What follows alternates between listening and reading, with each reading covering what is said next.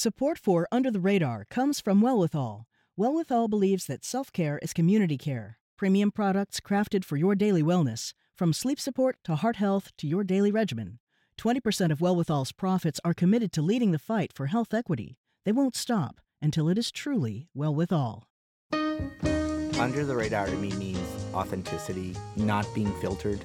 It's a window in on the local stories that touch our lives. And there's a huge void in the traditional media covering these new faces of Boston. You may not be looking for a particular story, but when you hear about it, you're engaged. Under the radar means ahead of the curve. It's also perspectives. How does this particular story affect a community or a neighborhood? I'm Callie Crossley. This week on Under the Radar with Callie Crossley. March. We've been dating for over a year now, and I think it's about time people met my beautiful girlfriend. What about us taking an adventure east? Like Queens? Singapore. Colin's wedding. Don't you want to be my family? I hardly know anything about them. Every time I bring them up, Nick changes the subject. Maybe his parents are poor, and he has to send them money. Let's take a bag and get you checked into first class. Nick, we can't afford this. So your family is rich? We're comfortable. That is exactly what a super rich person would say.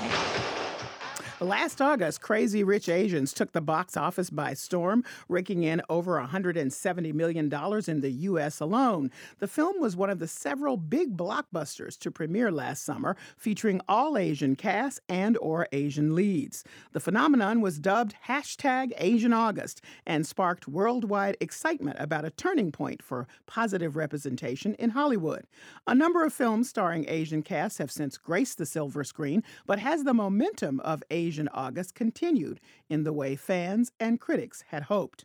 Later in the show, last month's historic high temperatures aren't the only thing bringing the heat in French wine-growing country. Bordeaux winemakers are now cleared to grow warm climate grapes beginning next year. And late-night carb lovers on Martha's Vineyard and in Providence are in luck. Two new fresh donut windows are open for business during nighttime hours. Our food and wine contributors return to give us the scoop on the late summer culinary trends you'll want to know. But first, joining me in the studio, Elena Creef, professor of women's and gender studies at Wellesley College. She specializes in Asian American visual history and photography, film, and popular culture. Hello, Elena. Hi, Callie. Wonderful to be back. And I'm so glad to have you back.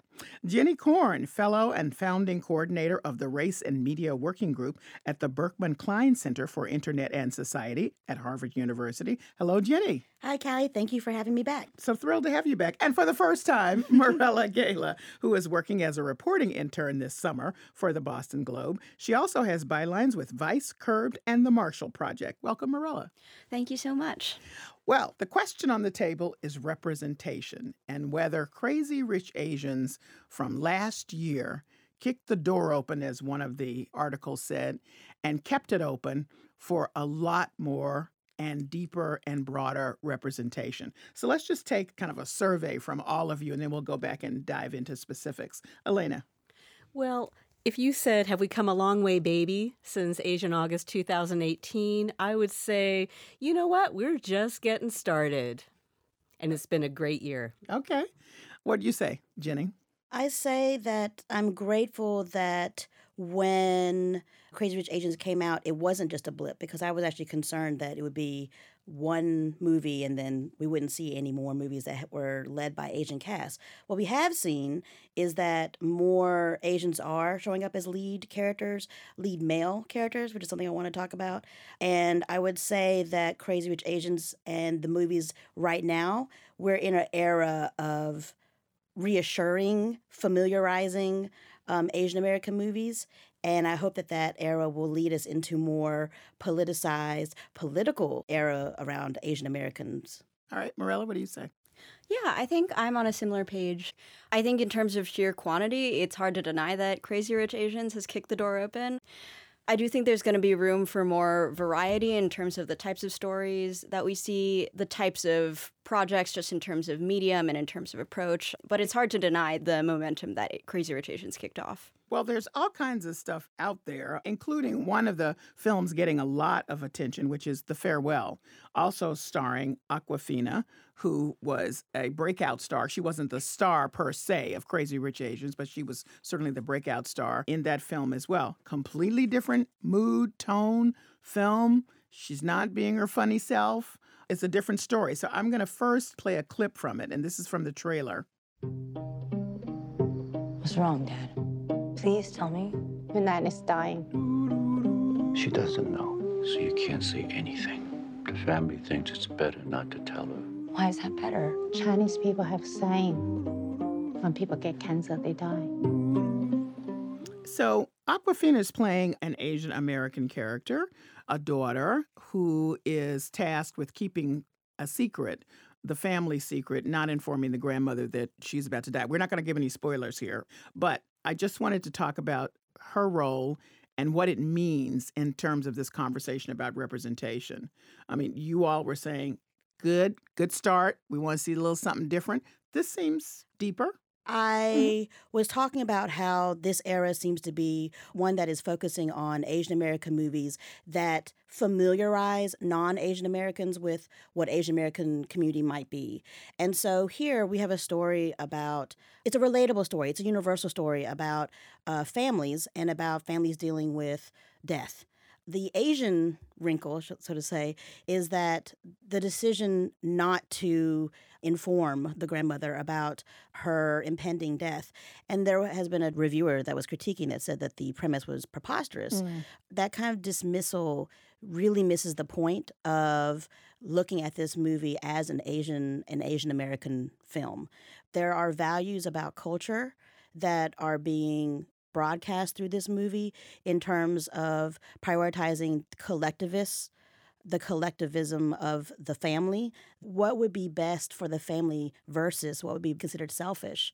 To me, as a Thai American who actually has dealt with this kind of, do we tell the kids or do we not, from my parents, about different tragedies in our own family, I totally understand why the decision was made not to tell the grandmother at first. And my question would be, if that is part of informing the masses what Asian and Asian American values might be, why in the end is there almost always a return to a critique of those values? And the critique is always stemming from an American mm. perspective that once again puts the priority back on the individual instead of the collective. And so I question mm. that. I would say that it would be an American white perspective yes. because yeah. the pushback, Morella, on the writer that said, well, this is absurd, was huge. Yeah. Um, not just from a lot of Asian Americans, but from other people saying, how dare you know anything about what's culturally correct in this film, which, by the way, was written by an Asian American, uh, Lulu Wang. Um, Morella, you want to speak to that? Uh, yeah, sure. I also, to go off of what Jenny was saying about uh, this early wave of Asian American blockbuster films familiarizing uh, non-Asian American people with what Asian American families are like. I think that poses an interesting challenge for filmmakers and actors about whether you need to sort of pause in these movies and explain what's going on. And I think this movie handled that pressure really deftly, like in that clip that you played, where it seems like it's about to be this sort of Orientalist moment where the mother says, you know, in China we have this saying, and it kind of subverts our expectations by turning it into more of a punchline. So I think those moments were really clever, and I think that really felt like not just a reflection of what's going on in the movie, but what space the movie is entering. Uh, so I was really appreciative of that. Elena? Well, what this film does superbly well, and Wayne Wang started this with Joy Luck Club in ninety-two, was that this is a film that doesn't make apologies about showing us two different cultures. I love that this film, like Crazy Rich Asians, starts in New York and then travels. It goes east. I love films that are straddling both Asia and Asian American cultures and giving us a glimpse without explanation about this is what bicultural world looks like for immigrant families who have family on both sides. The other point about The Farewell is that it's a completely different different story, whether you agree with the central premise or not. It's a little bit more serious. It takes you different places in the conversation. I agree with you, Jenny, that it, it feels like, okay, let's let everybody get familiar with this is what it looks like, and we're all normal, and we're at a wedding, and isn't this interesting? Uh, you know, but, you know, there's something to be said for that, people feeling, oh, I can enter into this space and, and figure out what's going on, while at the same time, as Elena said, get a taste of a, a bicultural situation that's really made plain in it, which I particularly appreciated, mm-hmm. you know. So that was just me. Speaking of Wayne Wang, he now has a film that's coming out. And if people don't know his name, Elena mentioned him, Joy Luck Club. He also did Eat a Bowl of Tea. Chan is Missing. He's such an iconic filmmaker. And now he's doing a film that has themes that sound very much like The Farewell. And I wondered if we are now about to enter into a kind of copycat thing. Though, you know, this guy is phenomenal. We're not taking anything away from him, but the story is very much about a family thing and a food thing, right? And which I think goes back to the early era. This is I'm considering this to be um, a time where Asian American stories that are going to be told do continue to focus on what makes us like other families or other communities. And I completely agree with you. When I read the summary for Coming Home Again, it seems to me it's the same, similar themes rather, about death in a family, but instead of being Chinese uh, American, it's Korean American. Similarly to that, when Yesterday came out, there was another movie that's, that quickly followed with another South Asian lead that also was inspired by music. Instead of the Beatles, it was Bruce Springsteen. So I do agree with you, Callie, that there is the commercial side where producers and the cinemas and the people that are behind funding these movies are seeing, well, if one movie does well, we can switch it out, you know what I mean? yeah, and like yeah. build on it, um, yes. but from Chinese to Korean, and then from Beatles music to Bruce Springsteen. I would imagine that a Wayne Wang film is going to do well just because, you know, this guy yeah. and, you know, knows what he's doing, and people would be tempted to go see it. Could I say something yes. about Wayne Wang? Yes. Because he is one of the, the great senior Asian American film directors who gets to take on big budget Hollywood feature films. Wayne Wang knows Asian American literature. He knows the canon. He knows the writers. He was selected to direct Amy Tan's bestseller, Joy Luck Club, back in the nineties. He reads Cheng-Mei Lee's short stories that he's working on with this next film. When we're talking about what are the full range of Asian, Asian American stories that are available, we have barely scratched mm-hmm. the surface. I am dreaming of the time and the director that's going to take on Maxine Hong Kingston's yes. Woman Warrior. Like, please bring that on. I'm excited about the new live-action Mulan, but I want to see the original Woman Warrior. There are so many brilliant and amazing male and female Asian American writers whose works of fiction, nonfiction, could be tapped into as sort of endless film stories. And Wayne Wang is sort of, he's leading the way because he understands that that's where you find the great stories. You find it in this beautiful body of literature. Min Jin Lee's piece, by the way, Pachinko, is being made now mm. by Apple. And that is definitely a direct result of Crazy Rich Asians' wave. And by the way, Lulu Wang, she had to do a lot of searching to find a space for her film. But now there appears to be a little bit more opening for something that's not a comedy or one of the best-selling romantic comedies of all time, which was Crazy Rich Asians, in case people don't know that. All right, let's talk about something that you brought up, Morella, which is interesting. And you were inspired by the Netflix movie Always Be My Maybe, which was produced, written by, and starring Ali Wong and Randall Park. And people may know Randall Park from Fresh Off the Boat. Let's listen to a clip, and then I want to get into it. You don't want to wonder what if. Tell her how you feel, son. I have some news. So do I. It's big. Mine's big, too. Okay, look, um... okay, I want to go first. I met someone. Wow, that's, that's so great. We had the most insane, freaky-ass sex. I can't even talk about it, otherwise yeah, something might happen. Yeah, let's stop talking about it. I mean, I just, it's a very cute is the, is the yeah, word that I would is. use. Mm-hmm. Um, it's the kind of thing that if it's on, I will look at it again. uh, you know, it's not uh, very heavy, but at the same time, I think it's making a statement of some sort. But Morella, what I was interested in in your piece is you asked, do I have to feel like everything in this movie is representational? um, talk about it a bit. Yeah, sure. Um, I similarly thought it was a really cute movie. And I think an interesting effect of these movies coming out is that there's always an online conversation about, you know, how does this represent me? How do I see myself in this movie? And I think that's really exciting. And I also think that there's something that gets lost when uh, the conversation around the movie is oriented by how much you see yourself in it. And so I think, for me, a lot of what I enjoyed about Always Be My Maybe was the novelty of seeing things that felt like artifacts of my own real life. Uh, but I also felt like unsatisfied by the movie, and I thought, as far as movies go, it was just okay. And there was some guilt in there, too, because I want to support Asian American creative people.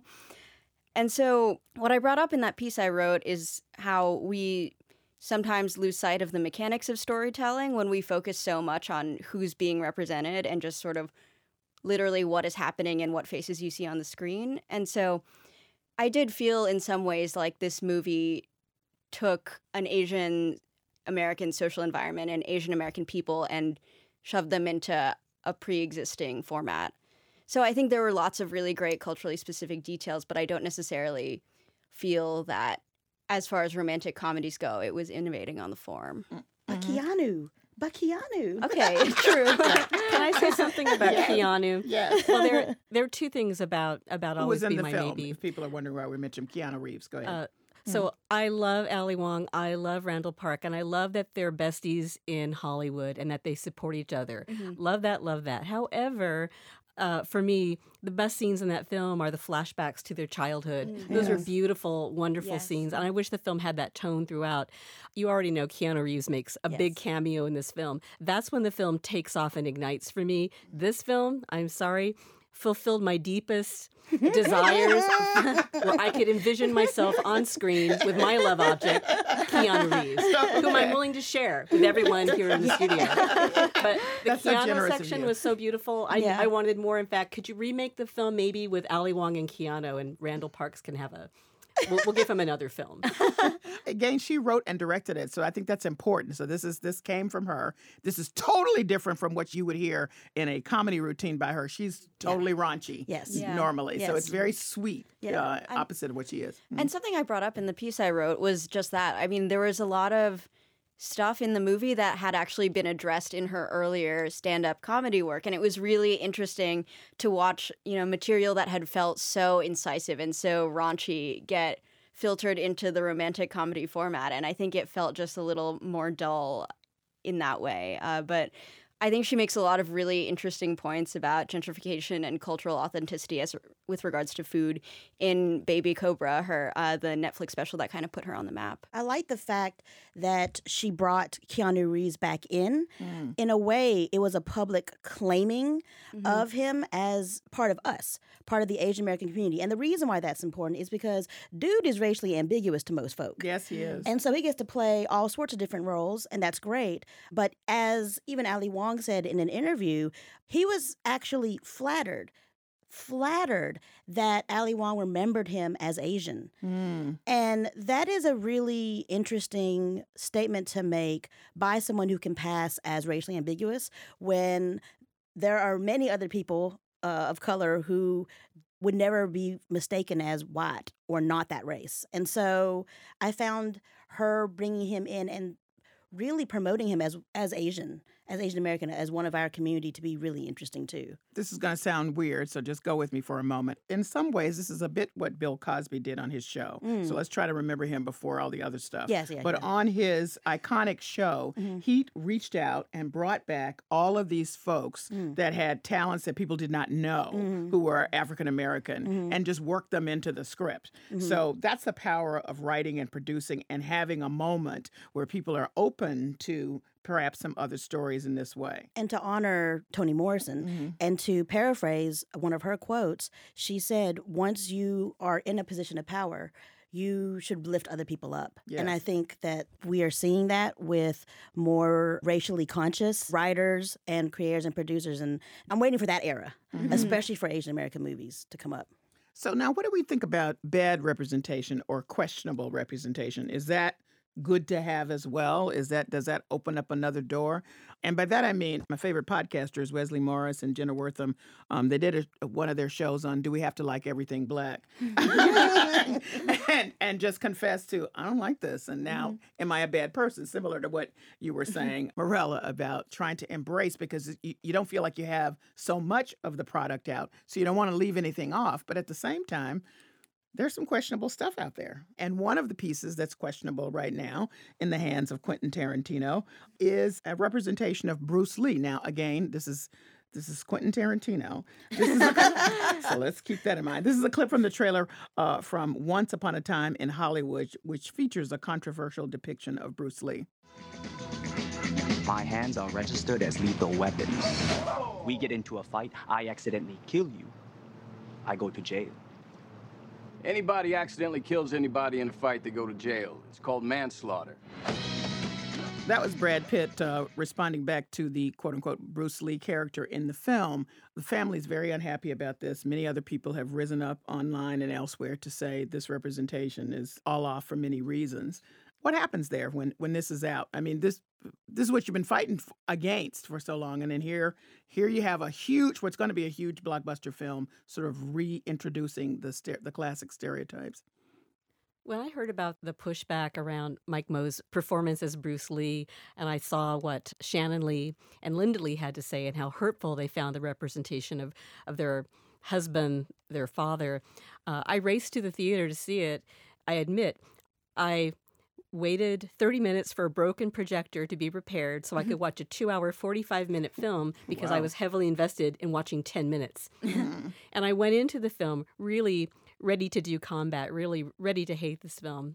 And as I shared with Jenny, I love this film as a Tarantino work. I think in many ways it is his best film about the artifice and the ugliness and the beauty of filmmaking. However, that ten minutes featuring Brad Pitt's character's interaction with Bruce Lee, very disturbing. And my bottom line is this. As an Asian Americanist, as an Asian American cultural critic, we work so hard for empowering representations and we protect the legends.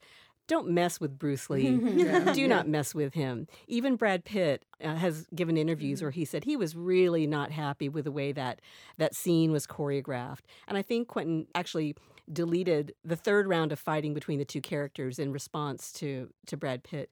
But it's very troubling. And again, don't mess with don't mess with a legend. You know, and Mike Moh gives a beautiful performance, mm. by the way. Yeah. There's a positive side about having movies that familiarize non-Asian Americans with Asian American stories. But there's also, as you are implying, a negative side. So part of the familiarization process is to also show stories about Asian Americans that are still stereotyped. Those movies reassure the masses mm. that we're not going too far yet. Right. Mm-hmm. This that's why I mean we are seriously in this era where we're making progress, but it's such small steps. And so I'm not surprised that to me the question is who all is talking about this portrayal as problematic? Probably communities of color. Yes. But white folk ain't gonna talk about it because that's actually playing into the stereotypes already. They think that Asians are great at martial arts and that Bruce Lee must have used those skills he had in a way that would murder folk, which is obviously inaccurate. And that's why the family is upset. It's also the reason why when we talk about the upcoming superhero movies, there is some controversy that it's going to be Shang-Chi as opposed to, say, my favorite, which would be Amadeus Cho. Mm-hmm. And so I think, again, the question is, why are these stories that are once again tying Asian Americans and Asians to martial arts? Why are those the stories that are still being told alongside these family kind of movies? Mm-hmm. How do you see them as damaging, Morella?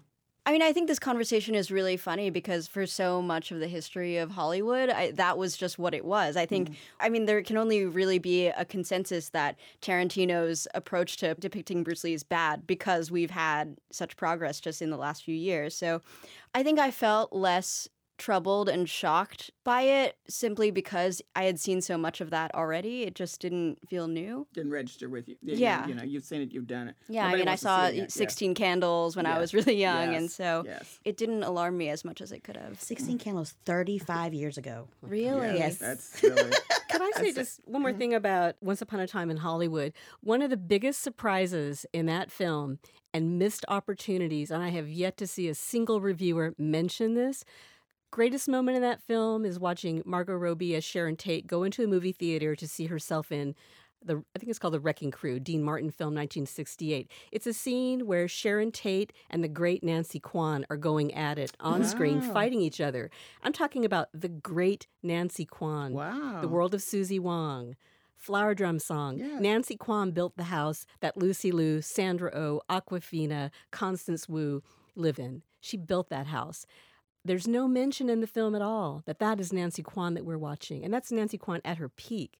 And even in the credits, it's but a wasted opportunity. And it could have been a beautiful counterpoint to watching Brad Pitt and Mike Moh go at it in that in that battle scene earlier, but completely invisible.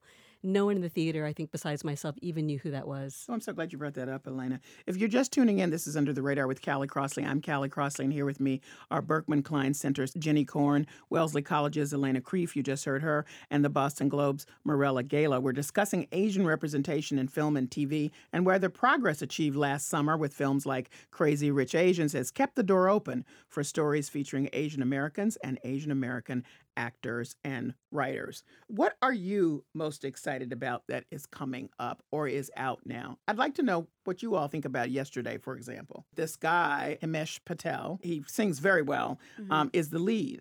There's some mention of who he is as a full human being, but there's not a lot of mention about it. It's just he could be anybody else um, in this very in- kind of quirky story. I think. See, I think that's interesting because even the actor himself, when he's been interviewed, he makes the same statement about the film doesn't mention the ethnicity of the character, so I got cast. Uh, to me, that's a little bit dangerous, though, mm-hmm. in terms of affirming colorblindness, that his race doesn't somehow influence or impact the way the viewer will receive that movie. We already know that people have a conception of the race of a character, Hermione, for example. Yes. Um, and people get real upset when that way that they picture them is not affirmed in some other way. And so I think that when we do decide to have an Asian lead, um, again, they tend to be Asian men leads, not Asian women leads, it's saying something political, even if the actor in the movie purports that there is no political um, agenda behind it. Yeah. Does it make a difference that his that the actors that portrayed him were Asian? Yeah. Yeah. Yeah. So, yes. But it's a choice, right? Yeah. Like there yeah. have also been other roles that were were Asian and then they got whitewashed and got played by white folk. Right. So again, if we are having an Asian lead, I would like there to be an acknowledgement that your race being cast in that role does have a political influence in terms of those of us who go to the movie to watch it. All right, well, let's let's play a clip from Blinded by the Light. I know that's coming. A lot of people haven't seen it because that film who, that also has an Asian male lead is very much paying attention to the culture and the racial dynamics. Bruce is the direct line to all that's true in this world. Seriously, what does he know about our world? I'm just living in a dump like this. There's something happening somewhere. You should be listening to our music before you start getting confused and hating yourself. It's cold and tear this old town apart. Take a knife and cut this pain from my heart. I listened to everything. I can feel it all right here. It's like Bruce knows everything I've ever felt, everything I've ever wanted. The young man who plays the part, uh, Vivek Kalra, is fabulous, by the way. The line that got the most attention in these times in the theater that I saw this special screening was his saying, speaking of going to America to meet Bruce Springsteen, "Things are very different in America." Everybody mm. just guffawed at that. we won't. I won't have this kind of stuff over there. So that was that was pretty interesting, and, and definitely. Mm. So I think that that's one of the things that's um, really important. And by the way, Gemma Chan, speaking of um, of people uh, playing in these comic books, is set to star yes. in a new Marvel mm. movie. This is very important, I think. The Marvel movie is called The Eternals. You know what's interesting, thinking Jenny made, a, I think, an astute observation that we're, in the past year, we're seeing the rise of Asian American male yes. actors as yes. leads in all kinds of stunning ways. And maybe starring John Cho started this, and we'll give him credit. And he's had a great year.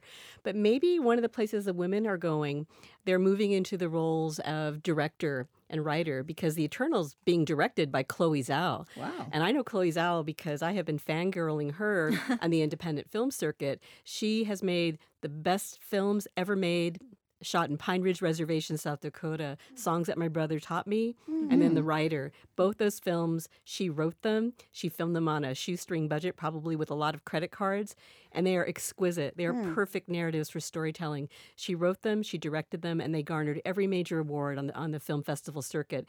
And she was then tapped on the strength of both songs and the writer to direct uh, this new Marvel film. Wow. But she is amazing. And then there's another Asian woman director, uh, Cathy Yan. Mm-hmm. So like right now we're seeing this moment where brilliant, talented Asian American women are being tapped to do big budget feature films, action films, Marvel films. Mm. This has never happened before. I have uh, one show I was going to uh, mm-hmm. share about that does have uh, an Asian girl lead. It's a cartoon. Yes. Um, and it's called Amphibia. And it is the first Disney cartoon about a, what, Thai girl. What's up? That's right. My parents immigrated from Thailand. And I was excited about it because when the cartoon came out, she was shown uh, in a Y, which is when you press your palms together, looks similar to Namaste, and And you bow your head, and that's how you greet folk in Thailand. I will say, because I'm here to critique as well, it goes back to the whole familiarizing mm. era that we're in. So she was, which is great. You know, that's distinctly Thai. And then, like, I watched all these episodes looking for more Thai stuff, and I was like, when is it going to happen? So episode nine, yeah. Um, yeah. she makes pad Thai. Okay. yeah, yeah, yeah.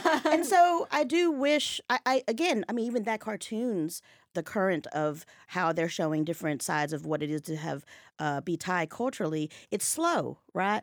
I am happy that there's a Thai writer behind Amphibia, yes. and it's also being voiced by a Thai woman. Mm. So that's pretty cool for representation. That is. Yeah. Yeah. I also think uh, just to continue on the thread of what it means to familiarize a general audience with Asian American stories, I also think it's really interesting. I think one of you brought up earlier that these big blockbuster movies like The Farewell and Crazy Rich Asians really are about family. And I think family is sort of a very palatable lens through which to understand mm. these Asian American stories. Yes. And so I think it'll be really interesting once we start seeing movies that are less. I mean, I think there are reasons why family makes culture legible. It's because you see, you know, the older generations who impart certain cultural values on younger ones. And it's a very clear articulation of generational struggles and diasporic str- struggles. But I think it'll be really interesting to hopefully see more more movies and T V shows that explore what it means to live as an Asian American outside the context of family. I think that's an excellent point. So I want thirty seconds from each of you about what you are looking forward to for hashtag Asian August next year. I can't wait for Crazy Rich Asians sequel number two and three, which are already on the books and will start in production twenty twenty.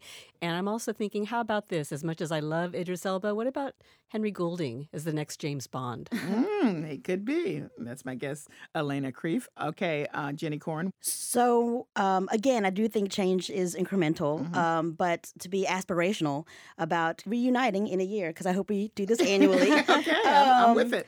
I would love to see movies moving away from familiarizing and reassuring folk to being intentionally more politicized. Mm-hmm. I would like there to be movies that are unabashedly about Asian American pride that don't necessarily explain why cultural things are the way they are. Like, just you can watch it and you can go do some research about it later. Keep it moving. I would love there to be stories that are uniquely Asian American and political. Here I'm thinking about, there are many documentaries on this woman, but perhaps a mainstream commercial movie about Yuri Kochiyama, mm. because she is an Asian American activist that became activist because of the Japanese internment camps. And that's uniquely American. And she uh, also uh, was part of the Black Liberation Movement. I would love there to be a movie that would be mainstream enough to inform and educate non-Asian American communities that this, this is Asian American too. There are family stories, there are comedy stories, and there is social justice activism, particularly to fight against the prevalent stereotype out there that Asian Americans are apolitical. Mm. So whoever listening out there, again, if you have that kind of commercial success already from which you can build, please make a movie about an Asian American social justice activist within a year so we can talk about next year. Okay. Yeah. All right, Morella. I mean, I think it's interesting that a lot of the movies that have been labeled, you know, Asian August movies are movies that almost exclusively feature Asian people. And I think there's also room for a lot of room for representations of the way that Asian communities interact with other communities of color. And mm-hmm. I think, you know, for example, with Awkwafina, I think that's really important because she was criticized for sort of putting on this black accent. Mm-hmm. Uh, and she she said that it was just influenced by the people who were around her when she was growing up. And I think sort of interracial interactions are really important are really important part of the Asian American story as well, especially if they made a movie about West Coast Asians and talked about how proximity to Latino communities changes that kind of culture. I would really like to see that.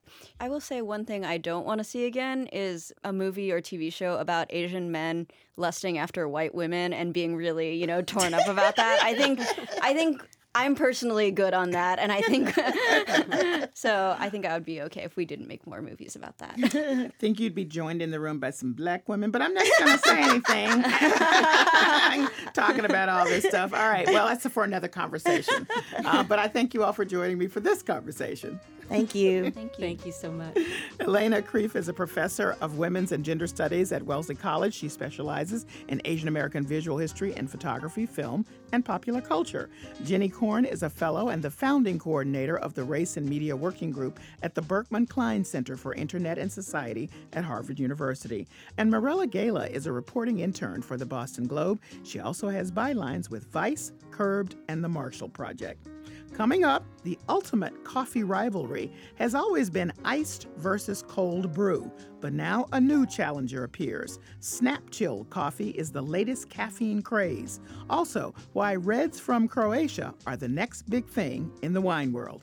That's next. This is Under the Radar with Callie Crossley. I'm Callie Crossley.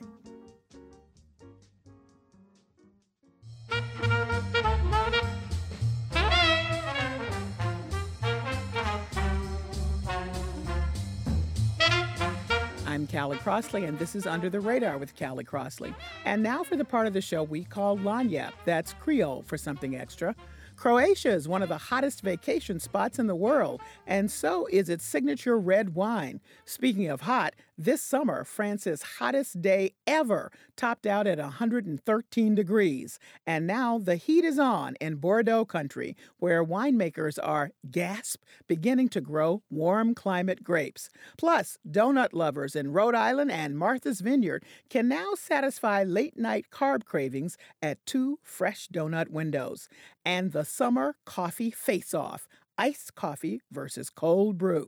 Joining me in the studio, Amy Traverso, food editor at Yankee Magazine, co-host of W G B H's Weekends with Yankee, and author of the Apple Lover's Cookbook. Hello, Amy. Hello, Callie. And also with me, Jonathan Alsop, founder and executive director of the Boston Wine School and author of the Wine Lover's Devotional. Hello, Jonathan. Hello, Callie. Well, I'm happy to have both of you because it's a great time to eat and drink, as always, when the two of you are here. Uh, let's start with this red wine from Croatia, Jonathan. It's hot, hot, hot. Why? Well, so one of the things that every wine lover is always looking for is um, new grape, new wine region, new style, something new to discover. So what I brought here, a white wine from Croatia and a red wine from Croatia. Croatia is part of the former Yugoslavia. A lot of people think of Croatia as uh, a little part of Italy uh, that somehow got away. Um, the people are very ethnically Italian. The people are overwhelmingly Roman Catholic. A lot of them speak Italian.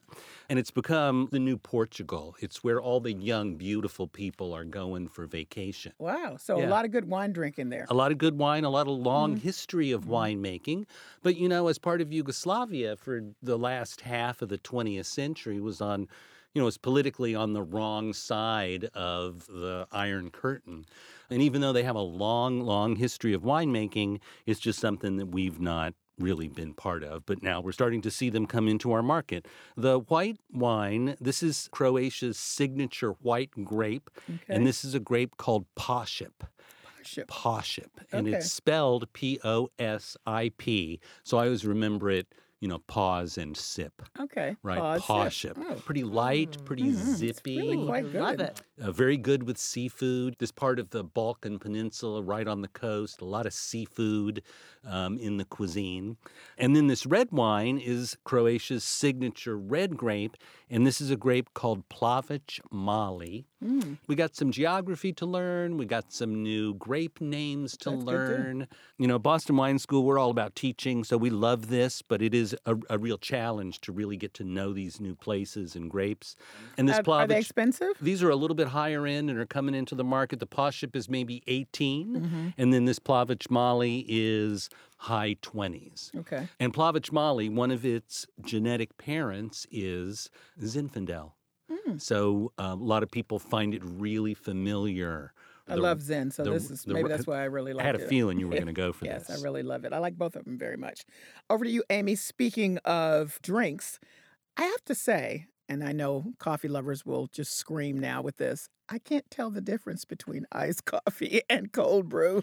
I'm well, sorry. If you can't tell the difference between those two, this next bit of news is going to be more interesting to you. So there's a new cold form of coffee called Snap Chill Coffee.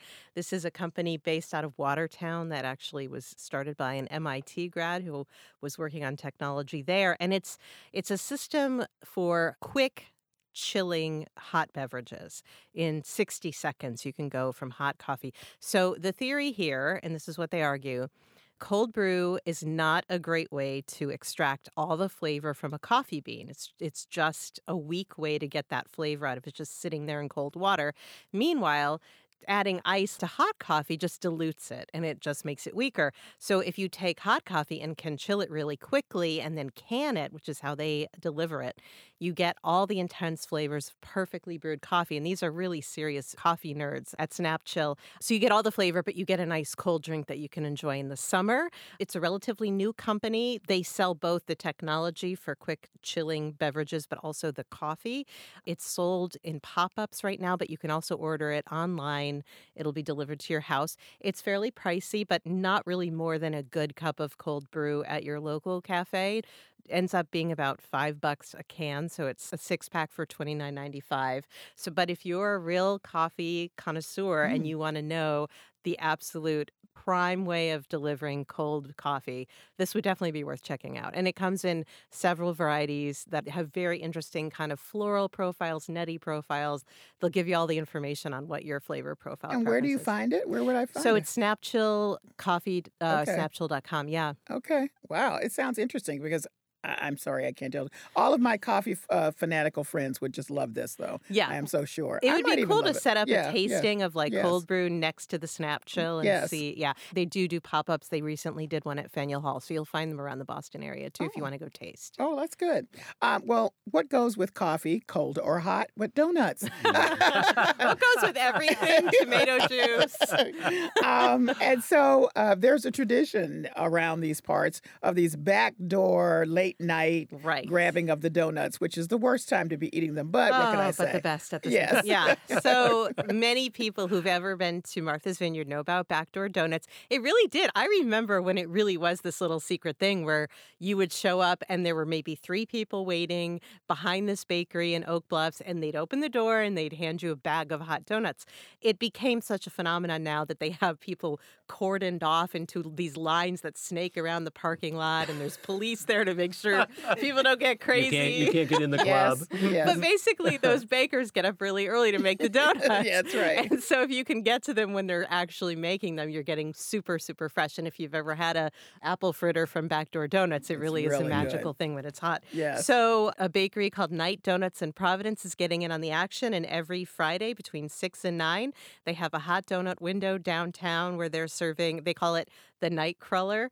And uh, which is very cute. That's cute. And they nice. have flavors like strawberry shortcake, brown butter pecan, like mm. really donuts in Providence are really, really good. There's also P V D donuts. They're incredible. The line goes, I waited in line for about forty minutes on a Saturday morning in the winter to get those donuts, oh. and they're phenomenal. So great donut town in Providence, and now you can get them at night. Wow, my friend Bob just moved there, so I'll be in that line. Oh, nice. Yes. Over to you, Jonathan. Yes. Warm climate Bordeaux. Oh, man. Uh, this scary. is this is a tectonic plate shift. uh, you know, the effect of climate change and the way that we're feeling it in the wine world, in the words of the immortal Van Morrison, it's really, really, really, really real. I mean, harvest, I mean, this is towards the end of August now. Harvest started around the world a month ago. Mm. It's not even remarkable anymore. But we're seeing such... It used to be October, just so people yeah, can have to, a... You know, mm. even in the hottest, even in California, late August, early September, you know, now it's July. But one of the things that we're seeing, which, as you said, if you felt the earth move, that's what you were feeling, the most traditional wine region, Bordeaux, in a super traditional wine culture, France, has approved seven new grapes to be part of the official Bordeaux blend that are wow. completely new grapes that have never been grown in Bordeaux before. Two of them are from Portugal, mm. right, where people go for vacation. Yes. Okay, so to, so two of them are hot climate grapes from Portugal. One of them is a, is a white hot climate grape from Spain and Portugal. You know, these won't be planted till twenty twenty at the earliest. We won't see the first wine, you know, until twenty twenty-seven. So this, I mean, this is a very long game. But the fact is, these really traditional fundamentalist winemakers are looking at the weather and looking at the climate and it's looking wild. At the reality around them and saying, you know, yes, there'll still be Merlot. Yes, there'll still be Cabernet. Yes, there'll still be a lot of the traditional grapes. But it's not going to be possible to be a successful winemaker in the future with just those grapes. This is a sign that these winemakers are saying, we need these other grapes wow. in order to be successful. And when Bordeaux initiates this sort of change, it really, it really gets your attention. Yes, it does. I'm Callie Crossley. You're listening to Under the Radar with Callie Crossley. My guests are Under the Radar food and wine contributors Amy Traverso and Jonathan Alsop. We're discussing the last summer culinary sensations you need to know about. And maybe beyond summer. Uh, Amy, I'm really interested in the combination of the family dinner and the what's good. And yeah. I should say, uh, even before you speak, we are doing a whole segment with the what's good people oh, at the end of the month. So I'm people so should look forward to that. Yes. So yeah, these people are really worth hearing from. Okay, so we are now entering the prime harvest season of New England. Mid to late August through September are the best times to be eating in New England. Everything's coming in, the tomatoes, the stone fruits, the greens, everything. It's amazing. What better way to celebrate that than to be eating local produce? But we all know that while C S As are a wonderful thing and we all aspire to subscribe, they're fairly inconvenient. You know, you've got to go pick up your veggies every week, and you don't always feel like you can do that. I've gotten emails. Anybody want to pick up my C S A? I can't get there. So two organizations have come about. They're different organizations. There's What's Good, which is Rhode Island-based. Their model is basically Peapod crossed with C S A. So there is an online platform. You can go, you can see what's available, what's good, and order it on a single platform from multiple farms, and then either pick it up at a drop-off site or have it delivered. That's a new system that they're bringing on. So all the convenience of going on Instacart or Peapod, ordering your groceries, but you're getting it from local sources. Then there's Family Dinner, which I actually subscribe to, and I've really enjoyed it. And that's more of a C S A meets Blue Apron system, mm. where it's not that you're getting exactly meal kits, but you're getting all the ingredients you would need to be able to cook dinner through the week from local sources. And you can customize it. So if you're mm. omnivore, if you're paleo, if you're vegan, you can order for one or for a family-sized portion. You'll get fish, meat, if you eat meat, veggies, some fruit, local fruit. There's usually some treats in there like cookies or bread mm. or something yummy. There's local yogurt, eggs, butter. I mean, it's really, really high-quality stuff. I love that with this service. I'm just a fan. I'm not a paid yes. sponsor. But what I like is that there's always something in my My fridge now for me to cook without me having to go to the supermarket, mm. and I'm supporting local farms. So both of these businesses are so smart. They're really finding that spot between consumer, what they need and what they want or what they aspire to, and farmers are hopefully benefiting from that too. Farmers are definitely benefiting, and so please check into Under the Radar at the end of the month to hear the uh, full discussion about what's good and talk, and you'll learn about how Uh, this really is beneficial to farmers. It's a win-win. It's really very interesting concept. Jonathan, canned wine. Yes. I told you this canned wine was going to be canned coffee, canned was going to be a big deal. It's mainstream, you did. Baby. You Trader did. Joe's, I think, kicked it off. What you, you know, think? it's um, it's absolutely wild. I mean, in in terms of the entire wine market, canned wine represents slightly less than one percent of the whole market. So, in reality, it's a very new, very small segment. Uh, we love it for what it represents. When these delivery systems, the way we transport wine, the way we serve wine, the way we share wine with each other, when these things change, these are the physical manifestations of how people's ideas about wine are changing. I mean, ten, twenty, thirty years ago, wine in a can was utterly unthinkable. Today, you know, it wasn't you know, thinkable. You know, it didn't exist. You know, you know, you know, yeah. Throwback Thursday. Yes. Well, yes. These days, cans are thought of as, you know, throwback technology. They're like the tube amp and the turntable of alcohol delivery systems. You know, they're simultaneously very modern. No one's ever really done wine in a can before, but they're also very traditional because we're going back to this long history that we have of, you know, beer in cans yeah. and, and, and all kinds of food, all sorts of specialty foods in cans. And it's not cans. To say you can't get cheap wine in cans, but a, the wine that I've had in cans is very good. One, we're living in a yeah. golden age of cheap wine mm. right now, so we got a lot of super affordable wine at the price point that people are eager to pay for yes. it. But, you know, yeah. Chateau Saint Michel, yeah. they have a line of wines called fourteen Hands, yes. which is from um, Horse Heaven Hills, which is one of the most exciting new parts of Washington state. So they're canning up quite good wine. People are starting to do this on purpose. Yeah. I mean, Archer Roos, their main marketing and advertising focus is, you want to save the planet? Will you drink wine in oh, a can yeah. to save the planet? The the carbon footprint is much smaller. The the shipping, the recyclability, you can fit all it in a beach all bag, all a cooler.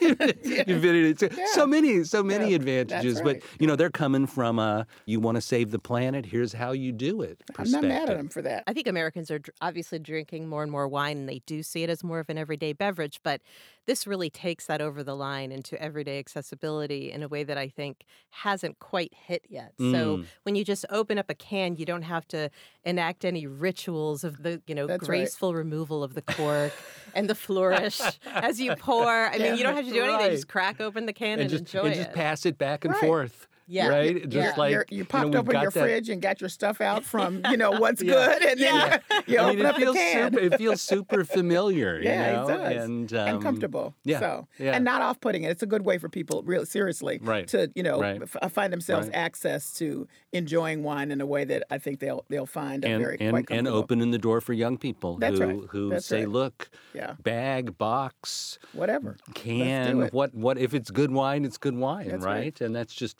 feeding this idea, which we love in every way. Every way. Something else we love in every way. British desserts. We do now, but did we? You no, know, we didn't before we the show. We kind of forgot about them, right? Yes, but we love Mary Berry, and we love the even without her, we love the Great British Bake Off. Yeah, British desserts have really come back in vogue, thanks, I think, in large part to the Great British Bake Off, and also to uh, probably. The pound having gone down in value, a little oh, more travel over yeah. to Europe. I was in London earlier this summer, and I swear every other accent I heard was American. There were so many Americans in London. So everybody's coming back with a taste. So I'm seeing these desserts. In fact, I was in Maine this week, and I saw lamingtons, which are kind of a sponge mm-hmm. cake-based dessert uh, up at a bakery in Rockland, Maine, a very good bakery, Atlantic Baking Company. In Boston, there's the Cornish Pasty Company um, mm-hmm. right in uh, Back Bay. They're doing everything from Um, pasties, which are the savory pies, to, you know, sweet desserts, sticky toffee pudding, banoffee pie. Uh, FOMU is a vegan ice cream place, but you'd never know it's vegan. It's very, very good ice cream, and they're they're sold in stores. You and never also, know it's, it's that good. It's you that never good. Know. Anybody would like it. Yes. They make a banoffee pie flavored. A Honeycomb Creamery does. Um, sticky toffee puddings made at flour. And there's actually a pop-up bakery in Brookline called The Great British Bakery. Well, I didn't know that. Uh, yeah. Oh. They do events more. They don't have a regular storefront. But look for these desserts. The trend is huge right now in New York City. A lot of pastry chefs are turning out British desserts, variations on Eat and Mess, which is a mixture mm, of some yes, meringue yes, and cream, yes. and uh, trifles, fools, mm. which is really just whipped cream and fresh fruit, which is delicious. So you'll be seeing a lot of that, I think, especially as we start to get into fall and have some of that cooler weather and want cozy desserts. A lot of British. Hmm. Well, I will say, two years ago, maybe even three, I don't know when I started watching that show, you would not have gotten me going into, is it Tate? Yes. And also at the Boston Public Library, our wonderful cafe there, the Newsfeed Cafe, they both, well, Tate makes it regularly, and the Newsfeed makes it every now and then, Queenamon. Oh, love and that. I never even heard of it before so the before the British show. Yes. And now I went in and I was like, oh my God, Queenamon! And you have to have the lamination on each layer. Mm-hmm. Butter must be cold, okay. has to be thinly spread. I know how to do it. I wouldn't do it, but right. I would eat it. Now you know. That now you know. It's one of the best laminated. It things. Is so good. Yeah. It's ridiculous. It goes right to your behind. So moving on, um, I want to ask you about chili crisp, oh. this new Chinese condiment that's all the rage. Amy, have you uh, had a chance to taste so it? It is so good. It is truly addictive. And, you know, we're in this era of, you know, lots of spice, but also mixing salty and sweet. Chili crisp, if you haven't had it, it's sort of an oily chili-based condiment that's hugely popular in China. In fact, the woman who invented it, I apologize for my pronunciation, but Dao Wabi, did mm-hmm. I say that? Mm-hmm. She is a billionaire oh. having brought this to market. She is a self-made billionaire. It's a mixture of chili peppers that are crushed, uh, star anise, black pepper, M S G, which gives it that umami flavor. And a lot of the fears about M S G being bad for you have been debunked, so don't be afraid of that. Sichuan peppercorn, sugar, ginger, cardamom. I mean, just a lot of flavors that are fried until they're crisp and crunchy and put in a jar. And you can get this at Super eighty-eight. It's delicious. You can ask where the chili crisp is. They'll have a lot of it because it's so popular. But people, going back to the sweet and salty thing, people are spooning this over soft serve ice cream. Mm-hmm. Oh my God. They're yeah. serving it. You could do like a salad with cucumber and mm, yogurt and spoon yeah. this over that. You could certainly do it over stews and anything savory, over pizza. I mean, it is the all-purpose condiment. It is the sriracha of this year. Yes, it is. Yeah. And I think forever and ever. You have two seconds, uh, Jonathan, to tell us about Troquet having some great wines for people to sample through the end of this month. Well, first of all, I cannot believe that Troquet, after all these years, is still under the radar material, mm. uh, but it is. It's a restaurant called Troquet. It's on South Street. It's near South Station. It's exactly like croquet, but with a T. It's a restaurant where the wine comes first. The food is awesome, but the focus is always on the wine. And every year, the month of July and August, the owner, Chris Campbell, he has a huge sale, and he essentially blows out his cellar. Things that he has ones and twos of, things that are hard to sell, things that are uncollectible. It's in the back, so you have to kind of ask to see mm-hmm. the summer wine sale. If you're a wine lover, you want to try out Boston's best wine restaurant, uh, this is the time of year to do it because you got wines on the wine list, twenty-five dollars, thirty dollars, forty dollars. This is great. Um, just, yeah. just a really wow. exciting, really yeah. exciting stuff. So Troquet, South Street near South Station. It's the wine lovers version of Allston Christmas. Yes, that's right. There yes, yes, it is. There you go. And we appreciate it, and I appreciate both of you. Uh, so thanks, thank you so much thank for joining you. me. Thank I'll you. see you back here when we're talking about fall. Not ready. Yeah, I'm not ready either. Me either. I don't want to hear it. Amy Traverso is food editor at Yankee Magazine, co-host of W G B H's Weekends with Yankee, and author of the Apple Lovers Cookbook. Jonathan Alsop is the founder and executive director of the Boston Wine School and author of the Wine Lovers Devotional. That's it for this edition of Under the Radar with Callie Crossley. Join us next Sunday at six p.m. for the stories you may have missed. In the meantime, you can find our show, links to stories we discussed today, and bonus content on the web at w g b h dot org slash news. Listen to our show on the W G B H app and take U T R with you. Subscribe to our podcast on Apple Podcasts. Be sure to connect with us on social media. Follow me on Twitter at Callie Crossley and like us at facebook dot com slash under the radar W G B H. Our engineers are Doug Sugartz and John Parker. Francisca Monahan is our producer. Under the Radar is a production of W G B H.